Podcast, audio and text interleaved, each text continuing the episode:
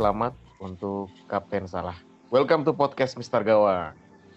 Ya masih ketemu gue Bayu, masih ditemani juga sama seleb FPL kita, ada Bang Erik dari FPL Ranger, Kang Imawan dari FPL Cisewu dan Mbah Paulus dari Mbah FPL. Gimana kabarnya semua nih para Kapten Hazard? Diingetin lagi sama si bangsat deh, Kapten Hazard.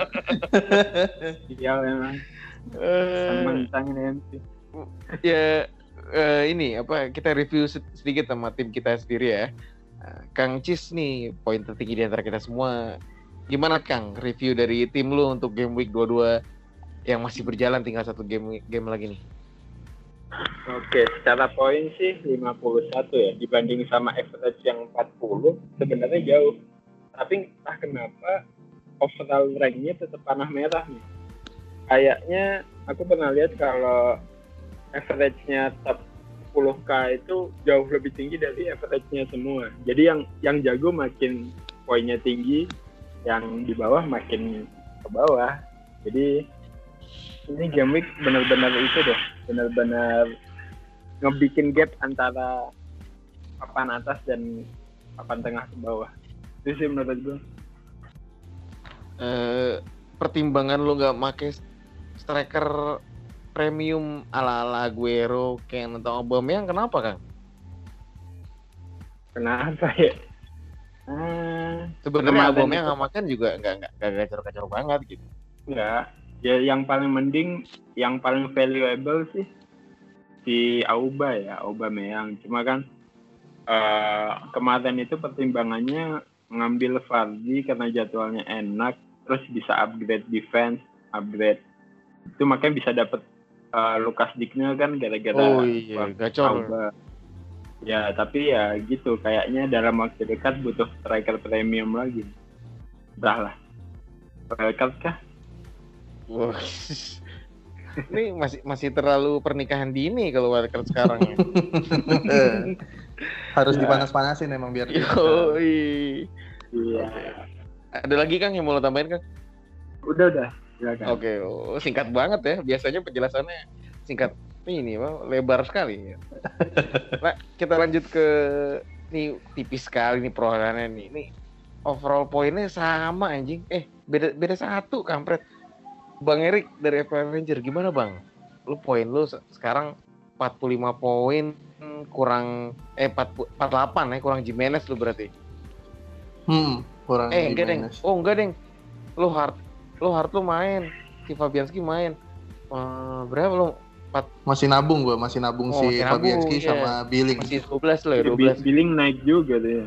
Iya, Iya, sayang 12, si 12. Lindelof tuh nggak bisa naik. Oh iya. Kecuali Jimenez patah aja kaki lah, Jimenez patah kakinya biar Lindelof gua naik. Anjir. Lagi mau naik bus, busnya jalan nih jatuh itu patah. Ayo Bang berbagi Eh, kisah manisnya dong. Kisah manis. Sebenarnya gue sempat nge-tweet tuh sebelum apa? Sebelum habis ya Ki. Lo nggak punya eh, feeling sebelum apa-apa ya? deadline. Iya. Di Iya, game week ini gue nggak punya feeling apa-apa gitu jadi mm, ngeblank aja. Makanya gue juga nggak transfer apa-apa. Jadi ya gue ngejalanin sama yang gue punya aja lah. Cuman eh, agak nyesel kenapa naruh Lindelof. Cuman kemarin tuh pikirannya mainin Lindelof atau Wan Bisaka sih pilihannya itu cuman jadi akhirnya gue pilih Wan Bisaka ternyata malah Alonso nya ya yang dua poin. Jadi ya Alonso being Alonso dibuang nggak berani ya kan? Mau ngebuang tapi nggak berani emang ayam sih. Gitulah. Nah, jadi ya buat game week depan gue masih punya dua transfer lah. Mungkin akan berubah eh taktik gue asik Oke. Wah, kita kita nantikan nih game week 23. Lanjut ke Baba Yaga. Bang Paulus. Ini wow indah sekali poinnya, Bang. Oh iya. Si bangsa Gimana, Mbak? Ini jarang-jarang gua ngebully lo lo pada asik. Gimana, Mbak? Iya, game ini game begini sih eh, parah ya saya. Eh, hampir semua pemain nggak ada poin kecuali salah sama Hazard sama Wan Bisaka. Cuman ya gimana ya? Ya mungkin belum beruntung aja sih. Ya, belum beruntung lah. Eh, cuman untuk ke depan dengan ranking yang turun drastis eh, dua kali lipat mungkin saya akan eh, kembali lagi melakukan eksperimen baru ya Hidup Aduh. ya seperti biasa Welcome kalau misalnya Iya. posisi Lu- lagi turun otomatis nggak boleh mainstream sih. Harus sedikit ada perubahan. Seperti yang Yoi. pernah saya lakukan kapan lalu. Di Yoi. awal musim dengan membuang tiga pemain Liverpool. Eh, dengan membuang tiga pemain Liverpool sih waktu itu. Cuman nggak tahu untuk game week besok gimana ceritanya. Cuman untuk game week ini masih sisa Aguero sama Laporte sama Jimenez sih Aman lah, Mbak. Eh Aguero gimana? Dia Aguero menurut lu fit bakal lah. main apa enggak? Fit ya? main main main Main, main, main. Ya semoga lah, tapi kayaknya main sih.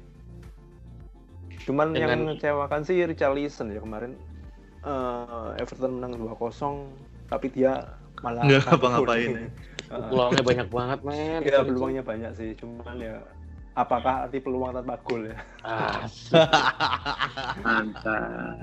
Mbak udah Iya. ke natsua-natsuaan nih. Thank you, Ya, Mbak. Heeh. Oke. Nih, gue seperti biasa ya, gue langganan minus 8. Tapi minus 8 kali ini dengan beberapa pertimbangan berani, gue gue sebenarnya belajar dari lulus semua sih. Ya, pertama gue belajar dari Kang Cisewu kalau di di beberapa podcast sebelumnya udah kapten yang pasti-pasti aja deh gitu. Salah. Eh, ya bener sih. Ternyata walaupun lawan Brighton emang golnya cuma satu gitu, tapi ternyata yang golin salah. Ya hoki juga. Dan kebetulan kapten juga. Dan poinnya tumen-tumenan nih bonus poin tiga. Ya lumayan. Terus kedua gue akhirnya dengan memberanikan diri gue juga punya feeling lolo pade pada kaptenin Hazard. Tapi gue tarik Hazard keluar gue masukin Sterling sama Sane. Dan Alonso pun gue keluarin juga. Gue bingung loh 4,6 gue gue masukin siapa ya? Cuman jadwal yang paling enak eh, dua game week ke depan ini Cardiff kan? Bisa-bisa lah. Hmm. Iya. apa gitu. Eh bener. Ternyata po- poin dua lumayan lah gitu. Ya paling kalau di apa kalau ngeliat squad gue gue Begovic masih bingung nih ngebuangnya gimana. Paling nanti ujung-ujungnya pas wildcard karena pertahanan Bournemouth udah nggak bisa ketolong sih jelek banget apalagi apalagi jadwalnya waduh ketemu Chelsea ketemu Liverpool ketemu Arsenal ketemu City gitu jadi kapan ya kita wildcard biar barengan asik Terus ini apa? Saat, saat, gue punya Was, Watford tuh dari eh gue punya Rashford dari game week 20. Dia sampai sekarang menjadi jadi satu salah satu striker yang bener-bener eh, dicari kayaknya semua sama semua manajer gitu. Harganya murah, dia striker tim besar gitu. Why not gitu. Nah, kira-kira begitu dari tim gue. Kita lanjut ke review di game week 22 ya. Lanjut. Pertandingan pertama West Ham. West Ham ketemu ketemu siapa kemarin? Arsenal. Arsenal. Nah, Nasri langsung main. Bah, menurut lu Nasri gimana, Bah? Iya sih saya cukup kaget ya kalau Nasri langsung main dari awal ya. Karena seperti yang kita tahu Nasri kan udah lama gak main di Liga Inggris terutama ya. Tapi ke, eh, keberanian Pellegrini sih dibayar tuntas sih karena Nasri mungkin apa ya kayak punya dendam pribadi dengan Arsenal kayaknya. ya jadi motivasi berlebih dengan satu asis tapi untuk eh, jangka panjang sih saya masih menunggu sih karena untuk posisi Nasri beberapa pemain West Ham cukup oke sebenarnya untuk dirotasi ya. Ada Snodgrass di sana. Ya, eh, Masuaku juga bisa. Wait and see lah kalau saya sih kalau untuk Nasri. Apalagi kepemilikannya cuma ya satu persen mungkin ya. Mungkin kecil ya. Jadi nggak terlalu ngefek sih. Kecuali untuk diferensial. Tapi berarti satu persen udah ada yang punya ya? Udah langsung sebelum ditransfer. eh, sebelum dia main pun Sebelum dia main punya. kayaknya ya.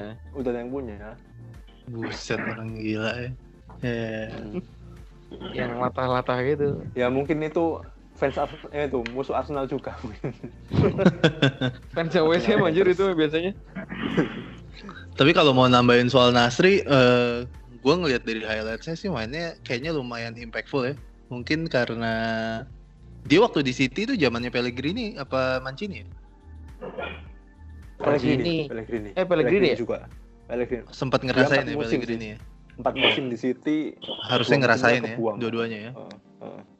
Hmm, mungkin ya karena udah agak nyetel dan Pellegrini udah tahu banget kali ya gaya mainnya dia dan yang menarik karena eh, Arnaud Taufik kemungkinan besar kan pergi nih ya ke Cina. Iya. Oh, ke Cina ya? Hmm, jadi slotnya mungkin banget sih dipakai sama Nasri. Mungkin nggak akan jadi nomor 9 ya. Mungkin akan ditarik lebih mundur gitu. Cuman gua rasa sih ini kayak skemanya gitu ya. Dia tahu akan kehilangan Arnaud Taufik. Mungkin Pellegrini mikir ya udahlah gue nyikat Nasri lah buat gantiin perannya karena sebenarnya Cicarito di nomor 9 oke banget.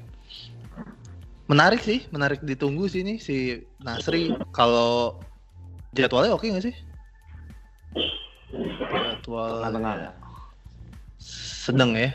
Eh, sedang- Buat yang mau buat yang mau gambling sih menarik sih menurut gue. Menurut gue ya. Berdasarkan hanya satu pertandingan ya. Menarik sih. Nanggepin kenapa kenapa? Ada lagi? Ada lagi soal Nasri? Hmm, enggak sih, udah. Jadwalnya so-so lah ya. 3 3 4 2 2. Mungkin akan ijo-ijo setelah game week 26. Cuman ya wait and see bel- boleh sih. Wait and see ini mesti nunggu sebentar nih. Ya itu sih paling nih gue kalau soal si nasi, nasi kuning. Asik. Sebenarnya eh, di Ham ini ada salah satu pemain juga yang curi perhatian kemarin. Nah, Lukas Fabianski. Dia bikin Arsenal mati kutu, men. Hmm. Dan dengan harga berapa sekarang dia? 4, 47 ya? 47 48? Worth it gak sih dia? Lukas Fabianski. CV sih banyak ya, lumayan. Gimana Bang Erik? Lukas Fabianski. Uh, Fabianski hmm, di harga di bracket harga di bawah 5 sih dia cuman kalah sama Eltridge doang ya. Eltridge Iya. harga 4,6 total skornya itu 99. Kalau Fabianski harga 4,8 total skornya 90. Cuman ya balik lagi sih ini ini Fabianski sih yang eh, apa ya, ya ya setiap tahun begini kan maksudnya walaupun timnya musim kemarin degradasi aja dia masih save-nya tetap paling banyak gitu kemarin jadi gua nggak tahu sih worth it apa enggak sekarang ya karena udah 48 dan ada Eltridge 4,6 di atasnya cuman buat yang udah punya dia dari lama kayak gua sih ya sabar sabarin aja lah. Gue malah mau ngebuang si Hartnya sih 4,4 nih udah turun satu. Cuman kayaknya sayang banget kan buang eh, satu transfer cuman buat pemain cadangan yang bodoh amat gitu. Mungkin akan nunggu wild card sih. Di antara kita yang punya Fabianski cuma Bang Erik doang ya? Gue nggak Iya, kan, sih iya. gitu seperti Nah, Abah nggak punya juga ya? nggak nggak punya Oh, si Michael ya. Tidak. Eh, satu hal- satu hal lagi yang menarik di antara ah, di pertandingan West Ham dan Arsenal kemarin eh, mandulnya Aubameyang striker striker premium yang banyak banget dimilikin manajer ini banyak juga yang dijadiin kapten juga ternyata ternyata gagal nih men- dia nih dan nggak menurut ngapa-ngapain ya? Iya, menurut lo gimana Auba dan prospeknya ke depan?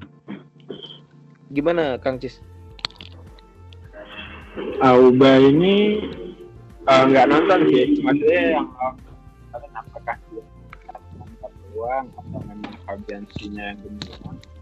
Nah, kalau ngelihat jadwal untuk ngebuang Auba sih, ya sebenarnya di game 23 kan ketemu Chelsea ya. Itu pasti orang anjir lawannya Chelsea, dibuang lah. Tapi kalau ngelihat sedikit lebih ke depan di game week 24 tuh lawan Cardiff. Lawan Cardiff home kalau nggak salah. Yang lawan Cardiff home dan eh, sangat apa ya sangat kapten material banget sih. Jadi kalau yang udah punya Auba sih ya bersabarlah dua game week lagi setelah itu dibuang sih nggak masalah ya cuman nggak punya Aubameyang saat Arsenal home lawan Cardiff sih lumayan ya dengan kepemilikannya yang lumayan ya kita kenal Auba kan kemarin naik harganya juga cepat banget tuh. Ya artinya yang punya memang lumayan banyak. Jadi ya kalau memang udah punya sabar-sabar aja sih. Emang main FPL tuh ya ya kudu sabar. Kayak pemilik DGA mungkin sekarang lagi panen deh setelah kesabarannya dari game week 1. Iya. masih ada sih. Gila gila banget itu. Auba, ada lagi mau nambahin mengenai Auba? Jadwalnya masih ya so-so lah ya. Besok ketemu Chelsea, terus ada Cardiff, ketemu City baru. Huddersfield, Southampton, Bournemouth. Nah, lanjut ke Brighton versus eh, Liverpool. Nah, di sini banyak banget nih eh, kapten apa manajer-manajer yang kecelek kapten kapten salah. Menurut kalian apa sih eh, salah ini untuk di musim ini? Apakah bakal always kapten salah atau lo masih tetap nimbang-nimbang? Gimana bah Ya kalau kita lihat kemarin mainnya Liverpool sih jelek ya. Banget, Mbah. iya, jadi ya dibilang always captain salah ya ya tergantung lawannya juga sih. Kalau lawannya misalnya ketemu MU yang sekarang pun ya captain salah agak kok agak susah juga gitu. Ya, kalau tetap sih kalau saya tergantung lawannya sih. Ya, misal lawan MU yang dipegang Solskjaer sekarang, ya masa berani ya kapten salah sekarang. Bukannya saya mendewakan MU ya, tapi memang keadaannya juga sudah berubah sih. oh iya si- situ fans Manchester City ya Iya, cuman kan untuk FPL kan saya harus rasional juga. asik ini Mantap. Hmm. yang bagus dari mbah begini nih Tapi untuk long term, untuk jangka panjang, ya salah sih. Ya satu satu-satunya pemain Liverpool yang yang berbahaya sih. Memang kalau kita lihat. Cuman mungkin yang kelemahan Liverpool ya. Kalau kita lihat kemarin kan tetap ya kehilangan Coutinho tetap belum ada obatnya sih. Dengan dipaksanya Firmino main ke nomor 10 tetap kurang lah karena memang posisi aslinya bukan di situ. Ya mungkin kesalahan klub juga ya memaksakan Syakiri untuk main dari awal. Mungkin itu pengaruh juga sih kalau menurut saya. Kenapa nggak dia cuma pakai 4-3-3, Firmino di tengah, depan, salah kanan, Mane kiri. Mungkin ya situasinya bisa lain sih kalau menurut saya. Kemarin tuh Syakiri main gantiin siapa ya, Mbah? Apa Main, formasinya? main dari awal, main dari awal. Oh, si tiga itu tetap main ya? Si Firmino, Mane, salah. Main semua. Main, main Oh, main Main semua. ya? semua. Oh, so so so so. J- jadi Cuman- kemarin Mhm. kenapa kenapa Emang agak sampah banget sih mainnya. itu eh, apa ya? Ya, maksudnya ini baru kali ini sih gua ngelihat Klopp mainnya kayak gini. Jadi ya mungkin cuman apa ya? Mungkin ini strateginya Klopp sih ya. Maksudnya mm, dia tahu dia nggak bisa sepanjang musim kenceng mulu gitu. Pressing terus atau main gegen pressing mulu. Ya biar napasnya lebih panjang sih ya selama sampai saat ini sih ya terbukti baik-baik aja mereka ya baru kalah sekali gitu dan napasnya Iya, masih ada ya tetap- tetap bagus juga sih buat buat Liverpool Ya cuman dari Dan- segi penyerangan ya ya, ya. ya agak kurang sih kalau menurut saya. Ya. Dan Ya. mungkin saya punya Firmino juga. Jadi Oh ya, iya. ngomongnya kayak gini. Iya iya iya benar benar benar. Itu gua agak kaget sih lu baca tweet lu masukin Firmino, Mbah. Hmm. Ya gue bilang, ih canggih juga di Simba nih. Eh, Punya feeling waktu itu apa soal Firmino? Gambling sih karena waktu memang rencana buang Son sama Kane Mm. sempat ada kepikiran ambil Sane untuk tapi kalau saya ambil Sane strikernya harganya 6,9 ambil Saha Oh. juga agak agak yakin ya Firmino lah dengan jadwal yang cukup lumayan Mhm. tengahnya pakai Richarlison pas kan 6,9 Richarlison asik ternyata yang pas itu belum tentu pas harapan hanyalah angan Asik. Udah deh. cuman untuk eh, dua game ke depan saya masih yakin Firmino akan mendulang poin iyalah Minimal jangan empat dijual poin. dulu lah minimal 4 Minimal poin. empat Cuma poin. Begitu anjay. nah, ini salah, salah satu fenomena menyeramkan di FPL. Salah ini udah ditransfer di game week ini udah 63.000 ribu kurang lebih. Dan dia on the way 13,5 juta. Nah, menurut kalian worth it kah salah dengan harga segitu mahalnya? Eh, Bang Erik, menurut lo gimana? Bang? 13,4 worth it lah. Menurut gue Dia masih ya on the way maksudnya 13,5 loh sampai sampai ujung nanti. eh, iya hmm, worth it lah menurut gue. Gimana ya lo ada berasa berasa apa ya berasa deg-degan mulu aja kayaknya kalau nggak punya Kalau salah. nggak punya salah ya. iya. Heeh. Ini cuma buat menenangkan hati sih ya. Eh, mungkin kalau lo pakai yang lain, nggak lo nggak punya salah tapi eh, pemain pengganti salah pengganti salahnya gacor mulu ya hebat di lo gitu. Cuman pas enggak dan dia lagi gacor, enggak sih. Sebenarnya ini cuma bener kata Kang Cis gitu. Kayak kemarin kayak resolusi gua kan supaya bener milih kapten gitu kan salah lagi kan milihnya Hazard sampah kan maksud gue ini pilihan kalau lu udah bingung mau kaptenin siapa ya lu, dan lu punya salah ya udahlah go with salah itu udah paling bener deh ya nggak Kang Ya kalau ngomongin kapten default sih sejauh ini nama yang paling aman salah ya.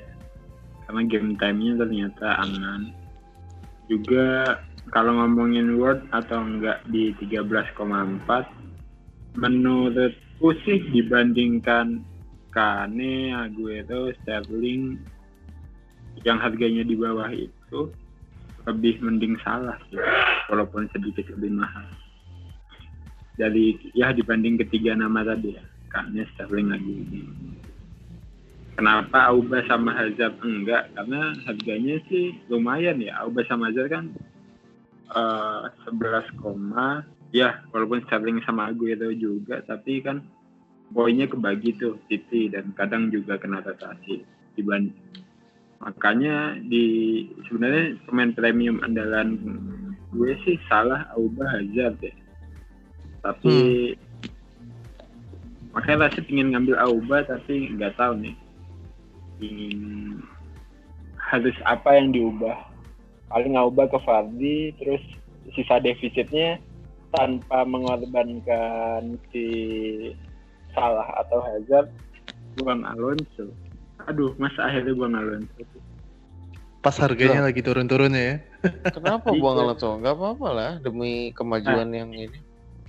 Demi ngambil Auba tapi nanti deh kayaknya habis lawan Chelsea deh kembalikan Auba Karena sorry ya, back-back zaman sekarang Asik. kan udah mulai udah mulai ini, udah mulai apa? Udah mulai ambil unjuk gigi. Lo lo bayangin kayak Pereira udah dia udah mulai stabil nih perolehan poinnya. Terus Lukas Digne lo udah punya boleh lah. Wan Bisaka juga oke. Sebenarnya empat back aja cukup sih kalau misalnya emang lo harus buang Alonso ya atau lo mau downgrade yang lebih murah David Luiz. Nah, nanti kita bahas di pembahasan selanjutnya.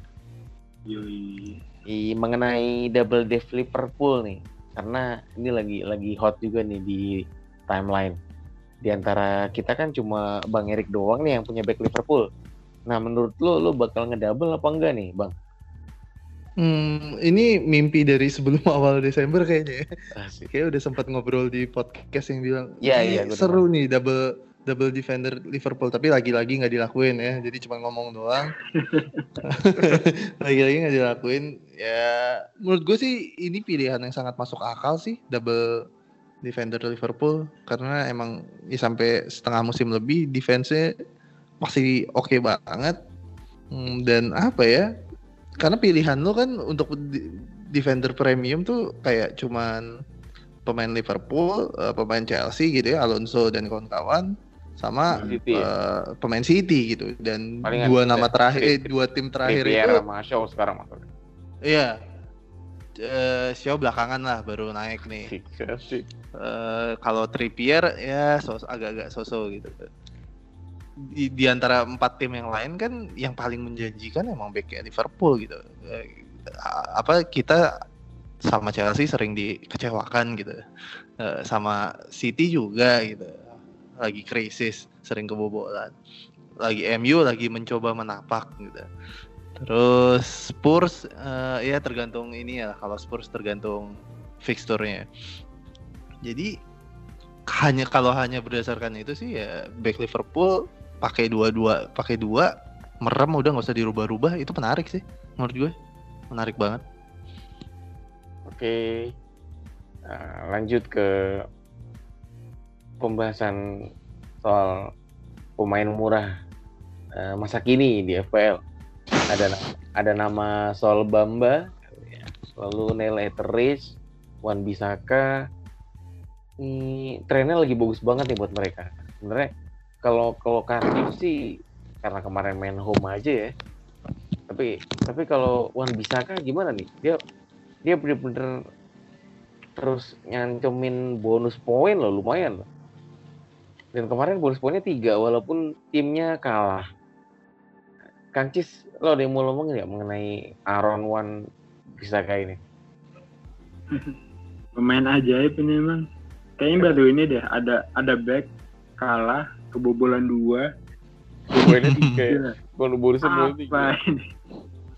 Eh, ini mungkin menunjukkan kualitas pertandingan ya. Kayaknya nggak ada nggak ada apa istilahnya nggak ada pemain lain yang bonusnya tinggi kan. Mungkin bonusnya Wan Bisaka nggak begitu tinggi sih, cuma dibanding sama pemain lainnya Ya, lebih kacau yang lainnya itu. Iya, kalau Wan Bisaka kita, kita tahu lah. Dia mainnya rapi ya, tacklingnya rapi, terus passingnya rapi. Ya walaupun untuk penyerangan sih emang kurang ya, dia emang fokus di belakang. Ya itu sih. Soalnya kalau dibanding BPS-nya dibanding yang lain, Wan Bisaka 24. Terus di bawahnya 21 itu ada Sako, Holebas, Cleverly. Hmm, ya tipis-tipis sih sebenarnya. Jadi memang kebetulan aja Wan Bisaka bagus banget ini bonusnya. Tapi apa ya? Tapi emang mainnya gitu sih. Eh, gue pernah lihat breakdownnya BPS Wan Bisaka memang pas completionnya bagus, tacklingnya bagus, segala macam ya walaupun udah dikurangin poin kebobolan tetap tinggi ya. Jadi penasaran nih sebenarnya bonus poin yang dikumpulin back back sekarang itu siapa sih yang paling tinggi? bonus poin sistem. ya sebenarnya nggak tinggi tinggi tinggi banget sih ya Wan Bisaka. Masih banyak yang jauh lebih tinggi. Ya cuman ya itu sih. Kalau menurutku sih karena memang apa ya pertandingannya eh so-so ya maksudnya mungkin pemain Watford banyak salah passing juga segala macam. Jadi DPS-nya Wan Bisaka tetap yang paling tinggi sih. Kemarin itu sebenarnya ini apa? eh, salah satu kesalahannya si eh, ini kan di sini jelas nih. Si nggak ada yang clean sheet di sini kan? Nggak ada yang clean sheet. Tapi Ya. golnya Crystal Palace kan juga dari bunuh dirinya si Katkar. Makanya poinnya si Holebas ini andai andai kata Holebas sama Foster clean sheet mereka pasti gede banget nih poinnya. Cuman karena mereka nggak clean sheet turun. Terus Wan Bisaka juga emang gak clean sheet. Makanya kalau ngelihat eh, di analisis bonus poinnya kisaran 20-an itu minim banget anjir kecil loh 20-an Hmm. ya ya dibanding rata-rata kan lainnya. ada iya Eh, ada yang 30 40 gitu Hmm. kalau tim menang ya Ya ya. ya. ini tim Berarti agak-agak agak-agak boring nih pertandingan. ya. iya dan kita lanjut ke Southampton Southampton versus Leicester uh tumben nih Southampton menang. Dan Fardi lagi-lagi nggak golin. Lo ada komentar lain nggak mbah mengenai pertandingan ini? Shenlong ya satu gol satu asis Ih, Nah, Shenlong ya. podcast yang yang nggak sempat terupload kan sempat bilang ya. Hmm. Shenlong bisa jadi pilihan utama Southampton kalah dan Ings cedera eh, Austin terkena Di ban. larangan Iya, di dan ban. Gabbiadini udah dijual ya? ke Itali Iya. ya dengan striker harga di bawah 5 ya di bawah 5 ya dia harga berapa ya Senlo ya harga murah lah 4, koma eh tujuh ya? lima lima lima koma ya sebentar Shenlong 47 ya 47 47. 4,7 saja Wih, bangsat juga nih. ya untuk ukuran harga segitu dengan pesaing-pesaing yang nggak ada lebih prospek sih ketimbang Kamara seharusnya Iya. cuman Kamar, Kita kan- eh kamar. eh, pemain ini kan pemain tua jadi ya nggak bisa terlalu diharapkan banyak lah mungkin kemarin memang Leicester memang tim tayo ya kadang melaju kadang melambat Eh, gitu. Anjing tayo. Tayo. Gua kira betang-betang warnanya biru aja. Ya gitulah Leicester memang payah kemarin karena saya punya Smeka Si Austin tuh sampai kapan ya? Suspended. dua dua kali cuman sampai pekan depan ya berarti Sampai Pekan depan ketiga. masih nggak main kan berarti? masih nggak main Oke. Berarti di 24 baru main ya? dua empat baru main ya cuman ya striker gitulah Southampton juga angin-anginan juga Iya. biasa Cuman emang nggak terlalu penting lah Cuma kalau Soton nih ya semenjak pelatih baru itu si siapa? Hammer Hutel ya. Mm-mm. Betul. Hutel itu ya menurut gue sih secara permainan agak lumayan ya. Menurut gue ya kalau ngeliatin ngeliatin apa klip-klipnya ya nggak jelek lah. Ada harapan gitu. Kemarin lawan Chelsea juga kosong-kosong gitu ya. Kalau ngeliat di permainannya sih menurut gue lumayan sih. Be- Beda lah sama Soton sebelum dia yang ngelatih. Cuman ya satu-satunya aset ya mungkin yang menarik ya jadinya cuman si Shenlong atau yang sempat gue perhatiin si ini sih Ward Prowse. Cuman gitu-gitu aja kayaknya. Sama aja sih kayak Redmond ya. Gitu-gitu aja. Di harga segitu masih banyak yang lebih menarik gitu. tertarik ke backnya sih Suarez Si- ya Sergio Suarez cuman Kayak Mm. akhir-akhir ini lawan rotasi Iya bener itu dia. cuman kemarin kartu merah Valeri Oh iya, Fahiri. iya kartu merah iya, ya iya. kemarin kan Heeh. Oh iya kartu merah, kartu merah. kartu merah kan harusnya Dia yang masuk ya iya, jadinya ya. ah, harusnya sih cuman nggak tahu kalau pelatihnya punya taktik lain Ya, Bisa bisa menarik menarik. Ini di antara kalian ada yang punya Pereira nggak sih? Apa gue doang ya? oh saya saya punya saya punya. Oh, Kak. Mbak punya ya? Hmm. Potensinya lagi bagus banget nih Bang Pereira. Dan kemarin ternyata pas di score gue lihat nah poin poin perolehan poin dari pemain Manchester eh, pemain Manchester City Pereira poinnya paling gede gitu. Dia dia efek efek pertandingannya paling bagus. Memang nggak nggak sebagus seperti biasanya karena Leicester lagi-lagi pertahanannya tumben lagi bobok.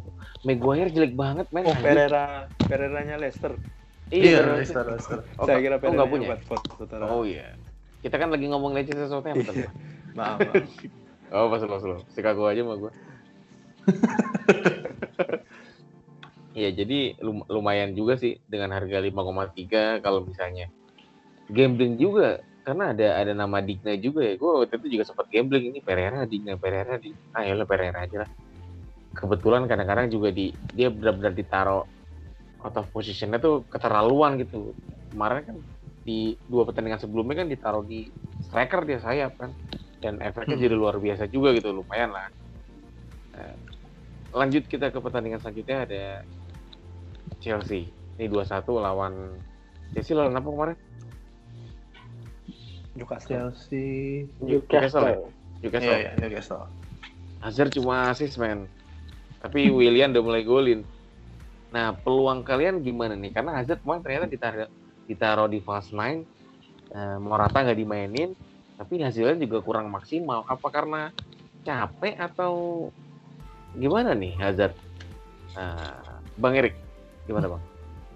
Hazard, hmm, seperti yang udah kita bilang kayaknya eh, Chelsea ini terlalu Hazard sentris. Kayaknya buat musuh tinggal matiin Hazard selesai gitu. Gua rasa Chelsea butuh alternatif. Eh, pemain lain untuk ngegolin sih. Semakin banyak pemainnya yang bisa golin, makin bagus. Jadi nggak terpusat hanya jagain Hazard gitu untuk Ah. musuhnya. Kayaknya masih itu deh kon apa eh, concernnya sama Chelsea ya. Cuman ya lagi-lagi Hazard itu tetap potensinya gede juga banget gitu. eh, yang suatu saat bisa tiba-tiba dia lagi ah gue pengen golin ah hat trick Hat-trick gitu. Iya. iya kan bisa tipikal pemain yang gitu lah bete aja kalau nggak punya. Ya, itu sih paling deh gue nggak tahu. Kang Cis mungkin ada pendapat lain? Hazard itu ya di musim ini gue pernah retweet sih. Dia asis eh top asis apa enggak? Ntar cek datanya dulu benar gak Iya 10 gol 10 assist kalau nggak salah ya. Mm-mm. apakah Hazard top asis? Oh iya jadi berarti statistiknya benar ini berarti Hazard itu 10 gol itu peringkat 4 ya.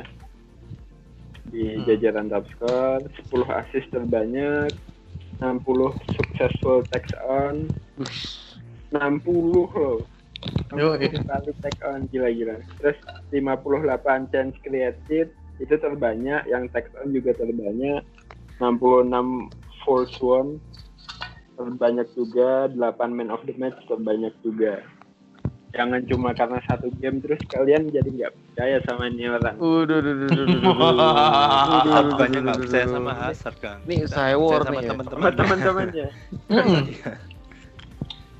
Ya, Betul, ya, betul. Emang betul, secara FPL sih game week kemarin mengecewakan apalagi sebagai kapten ya cuma satu assist tapi berarti kan dia tetap berkontribusi nggak blank gitu loh. Dia tetap konsisten ngedeliver dan itu pun assist gol kemenangan ya. Jadi memang perannya Hazard masih penting di tim. Cuman secara FPL emang kemarin lagi bapuk aja cuma assist doang. Makanya apa ya, kalau ditanya sih ya masih percaya sih masih dikit aja dikit cuman ya kesalahannya sok-sokan kaptenin aja sih kemarin ngajarin always kapten salah tapi Iya. Sebenarnya Nah, nggak sosok nggak sosokan sih Kang, karena yang yang yang kalian lakukan ini kan tetap rasional juga kan. Kebetulan lawan Newcastle di kandang gitu nggak taunya tapi si si siapa si botak siapa pelatihnya aduh lupa gua Benitez Eh, Benitez. Benitez. Benitez itu ya nggak mati-matiin Hazard banget, tapi dia tahu kalau misalnya Chelsea Hazard, dikunci ya udah bingung nyari celah. Untungnya Pedro sama Willian juga kan ya juga tampil cukup maksimal gitu. Nah Hmm. ngomongin Chelsea lagi nih, ini ada ada dua back eh, buat kalian-kalian yang mulai ragu sama Alonso ini baik dengan harga 5,9 juta, David Luiz poinnya mulai mendekati perolehan Alonso. Kebetulan kemarin dia poinnya 8 dan Alonso poinnya cuma 2. Gimana menurut kalian bagi owner-owner Alonso nih? Ini siapa yang masih punya Alonso? saya saya dari game week satu Oh ya, kan Semuanya gimana? ini punya kecuali Oh, iya. lo kayaknya. Gue nggak punya gue. Oh, Mbah nggak punya juga ya, Mbah? Gue nggak Punya, punya. Oh punya. Oh iya, gimana? Kang, Kang, Kang. jadi terakhir kali Alonso nyetak gol itu game week 2 ya terus terakhir kali Alonso assist Assist. itu game week 11 ya Iya sebelas sama. Kok kita Jadi bodoh ya? Sebelas. jadi sisanya itu cuma poin-poin clean sheet Clean sheet. Iya. aduh mulai meragukan sih. Ya, kemarin juga sempet tiga, empat, lima. Cuma lima kali clean sheet dari game week 11. iya betul Sampah ya? Bener deh. Ini sampah loh. Enggak, juga main mainnya juga udah kelihatan beda sih dari game week awal yang Iya. ya empat game week deliver terus itu gue pas nonton memang dia maju banget bahkan kadang ngisi posisi nomor 9 gitu loh secara uh, akan Hmm. tapi ke sininya memang jadi apa ya jadi lebih disiplin mungkin atau entah gimana jadi dia majunya nggak keterlaluan gitu loh. Jadi ya udah setara sama Aspi aja gitu. Nggak ada spesial spesialnya lagi. Makanya ini berpeluang untuk dimusnahkan ini. Nggak tahu nih kalau pokoknya kalau nanti kalau besok pagi ada peluang turun mungkin akan dibuang. Kita lihat dulu deh. Prediksi harga besok pagi. Besok mungkin lah turun kan besok lusa kayaknya. Besok lusa ya. waktu Eh, cuman eh, tergantung sih. Ini prediksinya dari fix sih besok besoknya Inggris berarti besok lusa kayaknya lusa ya. Yang top transfer out game week ini masih Aubameyang sih. 88 ribu. Kedua Wilson kan. Aubameyang Ya, iya, 88 ribu dia Hmm. dijual. Kalau Son kan udah 200 ribuan kan dijual. Alonso tuh ke 4, 66 ribu. Terus ke bawahnya lagi Hazard. Kayaknya ini Hazard ini efek karena salah gacor ataupun Pogba juga gacor juga kan. Jadi ya eh, rubah nih gimana caranya nih. Ini ini belum belum City main nih. Ntar lihat aja Sterling Mane kok nggak Guero, hmm, bikin pusing lagi. ya karena musim ini pemain-pemain premium banyak pilihannya ya. Iya, iya, banyak banget. lalu. iya Nah, jadi ya lebih susah lah musim ini kayak. Keren lah musim. Alonso sampai kapan nih? sampai kapan Ya. nih ditahan si bangsat ini? Kalau kita lihat harganya Alonso, lagi. Harganya masih harganya masih mahal anjir. Alonso kan kalau kita lihat beberapa kali kan memang nggak beruntung juga ya. Beberapa kali tendangannya kena tiang. Ya, kan? Iya, Coba sundulan. tendangan itu masuk kan lain cerita. Tapi sampai kapan, Mbak? Dikasih poin dua, dua, dua, dua. Astaga, jahat Cuman banget ya. kalau misalnya dilihat pemain. Alonso berubah apa enggak memang sedikit berubah ya karena ya balik lagi kan sekarang 4-3-3 kita bandingkan dengan yang zamannya Conte kan 3-4-3 kan pasti lain ya sedikit itu sih berubah pasti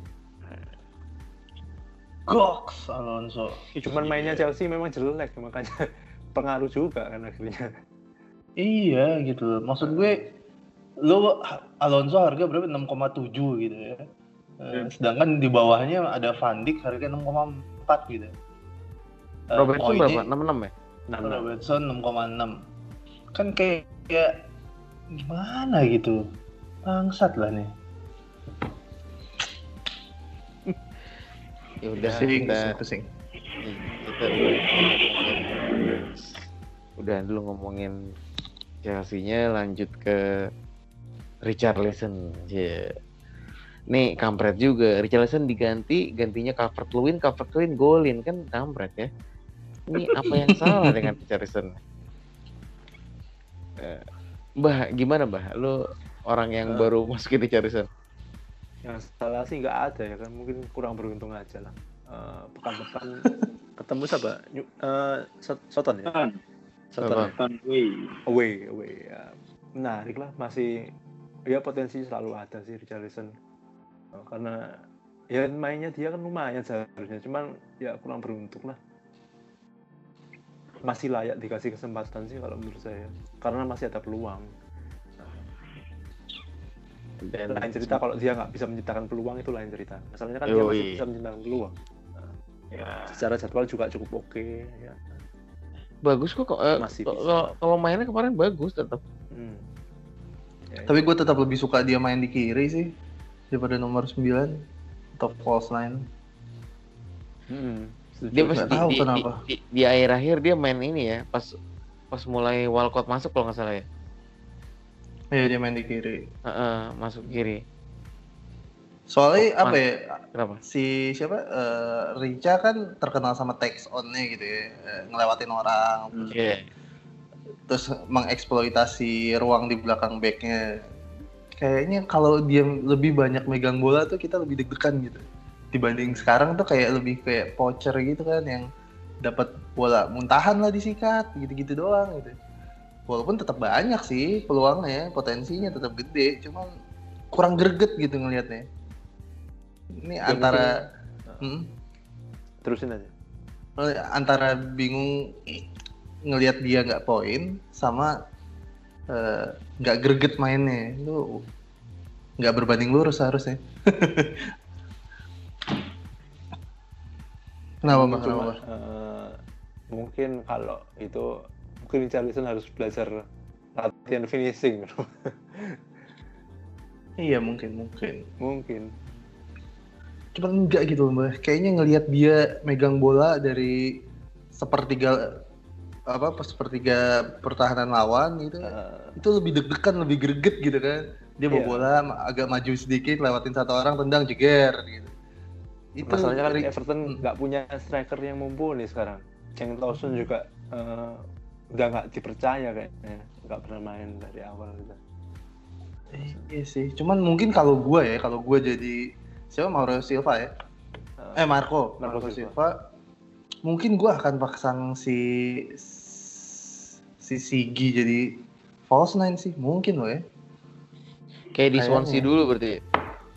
Iya, gue bakal masang dia jadi Iya, false Swansea. nine. Rica balik ke kiri, Bernat oke sih.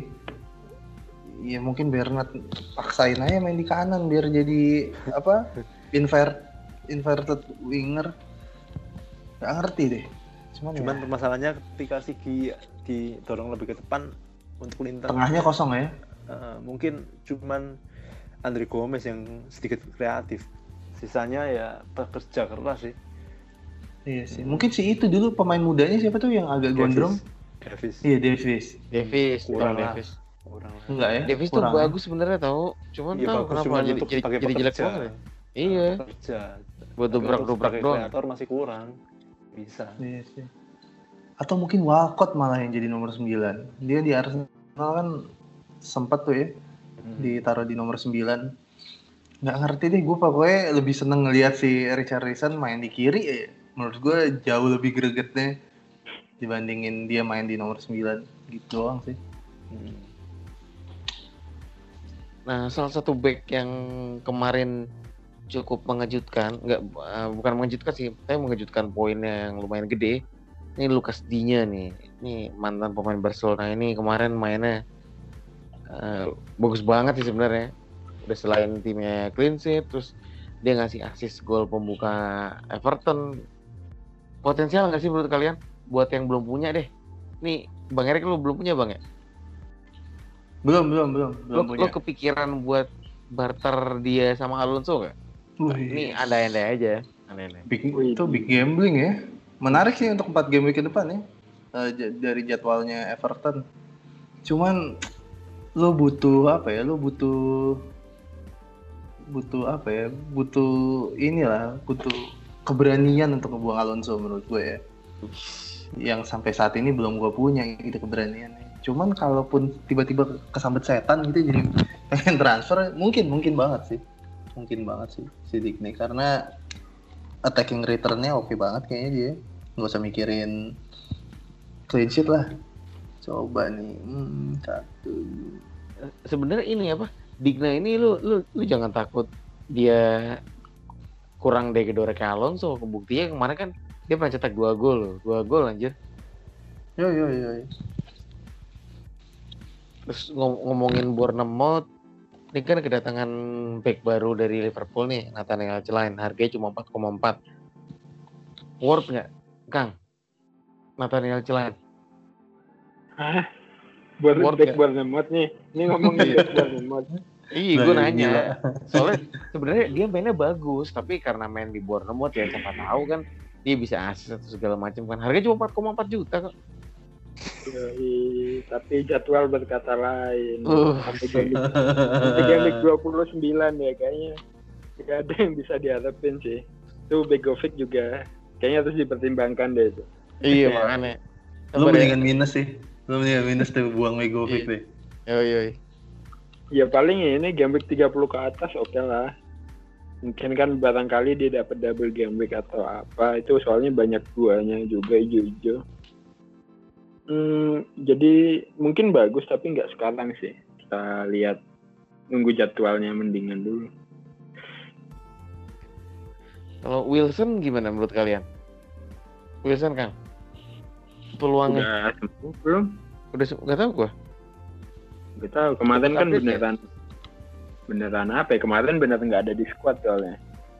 Entah itu dia cedera apa mempersiapkan kepindahan ya, nggak tahu. Persiapkan kepindahan anjir. garapnya Higuain nih kayaknya Lalu kita lanjut ke pertandingan yang kemarin. Oh gila, itu salah satu match terbaik gua musim ini ya, gua gua nonton ya.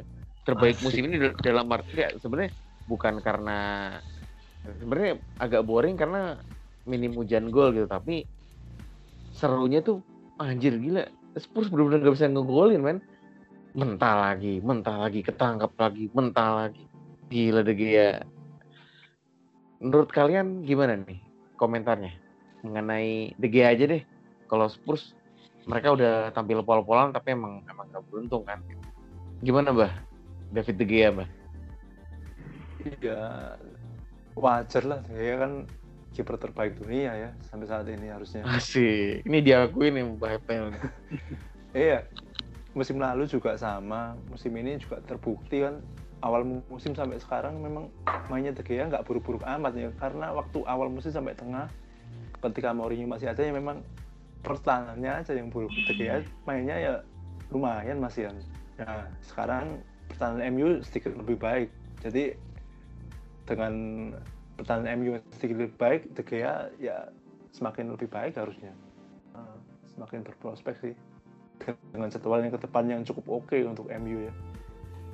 Bisa lah ini kiper jadi pilihan Harga- lagi sih. Harganya berapa sih dia sekarang? Eh, 5,7 Oh, mahal ya lumayan ya kiper premium. ya memang kiper premium masalahnya. Gimana Kang? Menurut lo De Gea kan? Hmm. Eh, kalau kita ngomongin clean sheet-nya dicek dulu nih. Sejak diganti Solskjaer sih dari 5 match baru dua kali clean sheet ya. Jadi eh, yang kemarin itu 12 poin karena memang clean sheet dan save-nya 11. Saya belum pernah lihat save sebanyak ini deh dalam satu pertandingan save 11 ya memang Tottenham ya serangannya kan lumayan ya ada ya tau lah ada Son sama Kane Bukan lumayan Belum lagi bisa- kemarin gila. Beruntung banget itu. ya tapi memang ya tidak ada yang masuk kan tidak ada yang masuk Iya ya. dia menunjukkan kelasnya sih kelas sebagai ya masa eh, kiper terbaik dunia lah. Kiper ini harga startnya yang paling mahal De Gea kan 6 Mm. harga kiper. Ya pasti dengan kelas kayak gitu punya potensi untuk kayak gini tuh ada. Cuman apakah bisa konsisten gitu? Bisa konsisten ke game-game selanjutnya? Karena memang kadang kalau ngomongin barisan satu baris di depannya barisan backnya belum solid solid banget sih itu buktinya ada banyak shoot bisa masuk kan berarti masalahnya di mana? Di backnya kan? Ya, dan backnya benar-benar. Ya untung itu De Gea. Kalau bukan De Gea kayaknya mau pelatihnya siapa juga sama aja tuh. Seperti itu. Kemarin. Gila-gila. Kane aja sampai memutuskan untuk cedera loh. Capek Capek dia, ya. capek dia. Gimana Bang Erik? Menurut lo David De Gea nih? Hmm, ya De Gea being De Gea aja sih menurut gue. Maksudnya nggak nggak nggak banyak orang yang kaget tiba-tiba De Gea bikin save 11 gitu kayak ya udahlah De Gea gitu. Mungkin lo akan kaget kalau tiba-tiba Minole gitu ya. Atau Karius bikin save 11 gitu lo akan wah yang bener loh. Jadi De Gea ya jadi De Gea gitu. Hmm, apa ya? Iya kalau ngelihat dari total total save yang dia bikin kan kayak nggak semuanya save save yang akrobatik dan gemilang kan banyak juga Kadang yang, yang pas tepat di dia ya.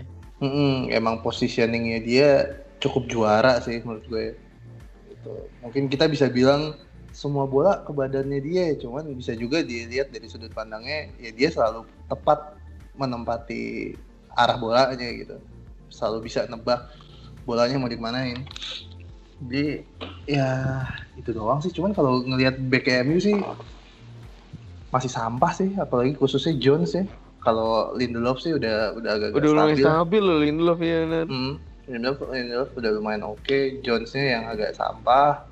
Ya, nggak tahu deh. Musim depan sih harus beli back sih. Nggak tahu. Kayak harusnya ya. Kalau mau bener. Cuman ya kalau lu perhatiin nih pertandingan MU sebenarnya nggak. Dua pertandingan terakhir kan main. Ya, dibanding sama di empat pertandingan awal masanya Solskjaer tuh. Sekarang mereka jauh lebih disiplin gitu. Emang ngejaga ritme biar clean sheet. Nggak se apa ya nggak segila empat pertandingan awal yang kayak semua kayak anjing dilepas dari sangkar gitu. Kalau empat pertandingan pertama kan. Suka suka lo deh main kayak apa gitu istilahnya. Hajar hajarin ya kalau lawan Newcastle udah agak-agak taktikal apalagi waktu lawan Spurs ini Tapi kalau nonton pertandingannya sih yang seru kayak cuman di babak pertama sama awal babak kedua kan yang masih agak nyerang, masih ngelawan gitu. Sisanya udah diserang habis-habisan lah sama Spurs. Mungkin gue agak ngelihat faktor Pogba mulai kecapean di menit-menit 60 Iya. udah udah lemes. Cuman ya agak beruntung sih menang. Babak pertama sih gue boleh acungin jempol sih. Mainnya oke banget babak pertama. Babak kedua ya cukup beruntung nggak kebobolan. Itu doang sih. Gue sempet nge-tweet, nih kayaknya bobol nih, bobol nih. Karena Spurs bener-bener all out, all out, all, all out attack kan. Dia main, dia ganti ganti wings ke Lorente otomatis Lamela juga gantiin si Soko. Itu penyerang semua men. Gila. Dia nggak punya gelandang bertahan loh. Jadi formasinya tuh back terus langsung penyerang tapi ya memang ya Tuhan berkata lain ya. Lo lo mau ngomong apa pun juga kalau emang nggak gol ya nggak gol aja gitu. Even depan gawang pun masih aja ketepis pakai kaki gitu. Dan yang menarik dari omongannya Ole dia ngomong sebenarnya nggak ada kiper yang hebat gitu tapi yang ada tendangan lo terlalu lemah aja mulai jumawa ya. Yoi. terus nih eh, menyikapi MU yang sekarang lagi eh, bisa dibilang bagus-bagus ya. Dua Hmm. pemain MU yang jadi sorotan terutama di Fantasy Premier League nih ada Paul Labil Pogba dan Marcus Rashford. Eh, potensial nggak nih buat buat buat kalian terutama Rashford ya kalau Pogba kan rata-rata di antara kita udah pada punya. Rashford ini harganya sekarang 73 74 74 kalau nggak salah. Dan dia sekarang bener-bener jadi andalan MU kalau lu kemarin lihat Lukaku mah aduh Lukaku. Gimana menurut kalian Marcus Rashford? Harganya cuma 7,4 Eh, Kang Cisebu gimana Kang? Rashford itu hmm, aku pernah baca di mana gitu kayak hmm, siapa yang bilang kalau striker utamanya MU itu ya Rashford bukan Lukaku gitu loh. Jadi dengan ada statement itu ya ngomongin eh, rentan rotasi atau enggak ya mungkin agak rentan sedikit ya tapi ngelihat Lukaku kayak gitu dan Rashford juga on fire sih uh, cukup aman kita bilang kalau striker utama MU sekarang itu Rashford. Nah, striker utama uh, tim besar dengan harga 7, itu itu budget banget sih maksudnya uh, valuable banget. Jadi kalau misalkan wildcard deket-deket ini kayaknya pasti diambil deh itu pasti yang ya Ras. Dia soalnya emang kayak striker utama tim Big Six di harga 7 ya kelas premium kan sebenarnya striker utama tim besar itu. Yes. Dan harganya sangat sangat murah. Ya selama uh, statement itu benar adanya bahwa Rashford adalah striker utama MU sih ya wajib diambil sih. yang kalian mau nambahin nih mengenai Rashford? Mbah mungkin mbah. Ngebuang Pogba mbah. Ya buang Pogba sih nggak terlalu menyesal sih ya. Karena memang udah niat dari awal. Cuman untuk Ya. Rashford sih memang benar itu yang sempat bilang kan oleh Gunnar ya sempat bilang kalau oleh ya oleh gue inget ya. kalau Rashford tetap pilihan utama ketimbang Lukaku ya sejauh mana kita nggak pernah tahu. Cuman untuk saat ini memang ini pilihan yang aman sampai saat ini. Ya. mungkin sampai game ke depan ya. Cuman sampai kapan kita nggak pernah tahu mumpung ada kesempatan untuk yang belum punya ya apa salahnya nggak mencoba kesempatan ini ya. momentum ya?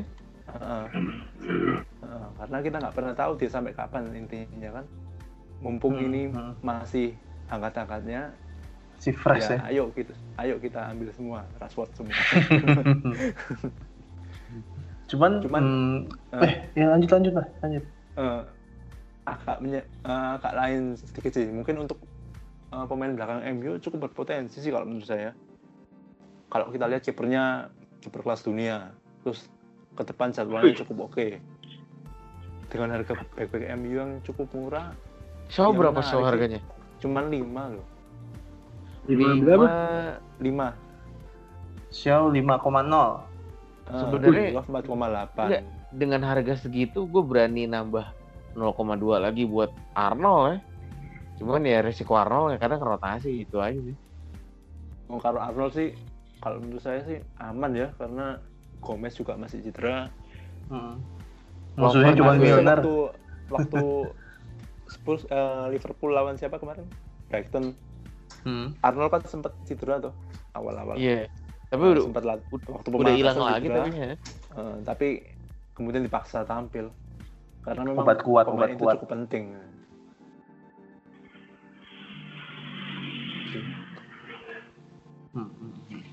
Cuman eh, kalau mau nambahin si Rashford ya, gue punya eh, feeling kayaknya untuk pertandingan yang aman, mungkin sama tim yang jauh lebih di bawahnya gitu ya, gue rasa Ole akan mencoba untuk maksimalin Lukaku sih. Lukaku ya, iya. Kalau menurut gue, ya, eh, Rashford itu kepake banget kalau lawan tim gede karena ledakannya gitu. Maksudnya dia bisa, eh gitulah.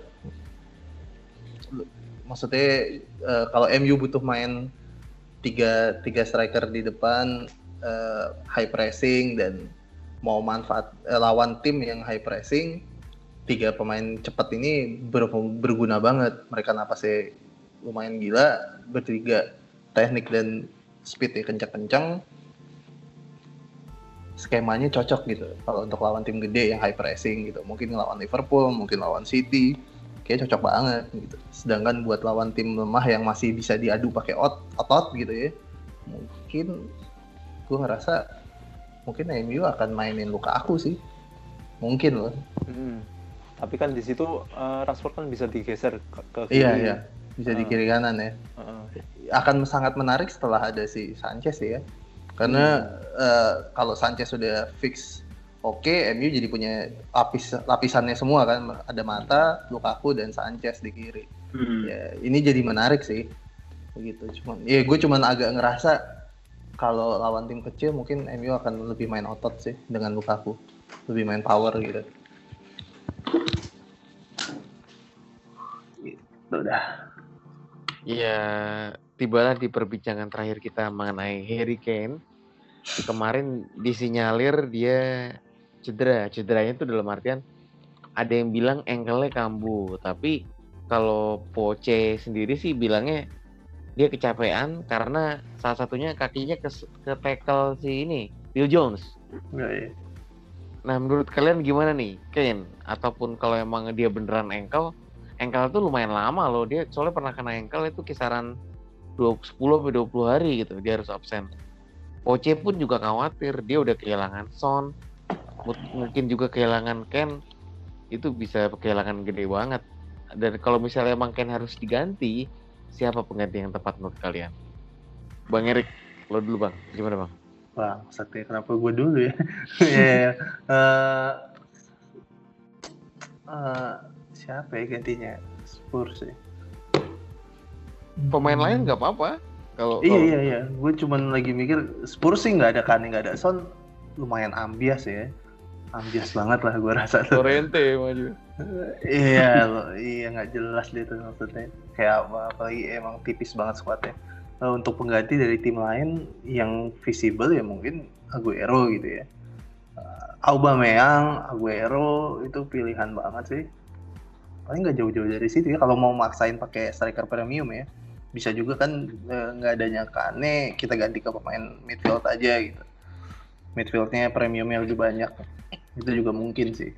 Belum tahu sih gue kalau ditanya sekarang ya siapa penggantinya. Siapa yang- penggantinya si Kane. Oke. Kang gimana Kang menurut lo Kang? Fenomena Kane ini. Hmm. Bahkan kalau dari Bendi Nabi dia kalau sejarahnya Kane cedera itu nggak cuma 10 hari, Lebih ya dua bulan ya? 21 hari, 27 hari, 49 hari. Jadi Buset. ada udah tiga kali tuh, udah tiga kali yang kalian kambuh. tiap tiap tahun ya 2016, 17, 18, ini 19 nih. Oh setiap tahun selalu kena tuh ankle ya? Iya, iya. Oke oke. Di kita nggak tahu nih kita tunggu kabarnya lagi. Tapi kelihatannya sakit sih. Kayaknya emang, emang beneran Pincang ya, dia pincang kan terakhir. Iya Nah, beneran pincang, nggak bisa pertandingan selesai dia cuma di tengah lapangan aja, nggak bisa Eh. jalan. Selain emang timnya kalah, dicapai banget anjir. Pol-polan ya. Ya kalau mau diganti, wah jelas menguntungkan ya, karena memang eh, harganya kan mahal, jadi bisa disubsidi ke mana-mana tuh. Iya, iya dong.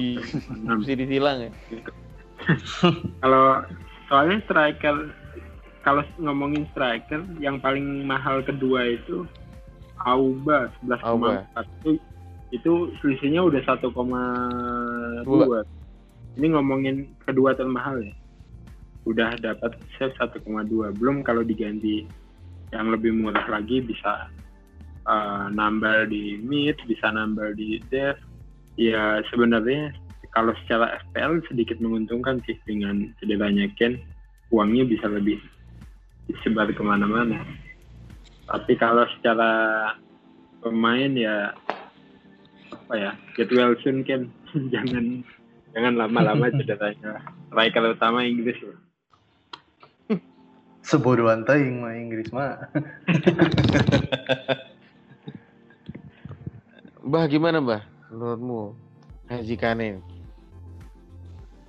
Ya semoga lekas sembuh lah. Semoga lekas sembuh. Cuman untuk pekan di, di FPL sih eh, untuk yang premium ya, ya mungkin ya antara Aubameyang sama Aguero sih sama kayak nanti Pak Erik bilang. Ya sama sih. Cuman untuk yang lebih murah mungkin Rashford bisa lah. Kalau kita lihat formnya sekarang dengan sisa uangnya bisa untuk upgrade lini tengah mungkin ambil Sterling atau Wih. balikin salah mungkin Berantakan tengahnya mbak ya. Eh, Suka-suka hati tuh milihnya tuh. Iya, Enggak banget Sterling dengan jadwalnya cukup oke juga. Salah juga kepemilikannya belum sampai 50%. Menarik sih. Kalau sampai Kane cedera lama, mungkin ya bisa menjadi apa ya, semacam variasi baru lah. Jangan pakai Kane terus lah.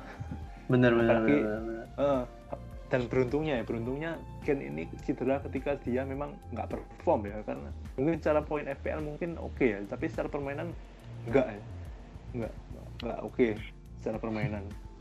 Ya sedikit beruntung sih kalau dari sisi FPL, tapi dari segi kemanusiaan enggak.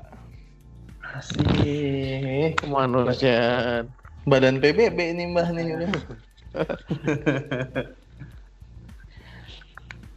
Ya itu semua recent update yang kita bahas dari review game week 22 kemarin. Eh, Ini masih masih kurang satu pertandingan lagi Manchester City versus Wolverhampton cuman itu kita bahas lagi, lagi nanti di episode selanjutnya ya. Terima kasih banyak teman-teman yang udah dengerin podcast Mister Gawang. Jangan lupa kritik dan saran langsung mention kita aja di Twitter @mistergawangpod. Sampai jumpa di episode berikutnya. Mister Gawang pamit.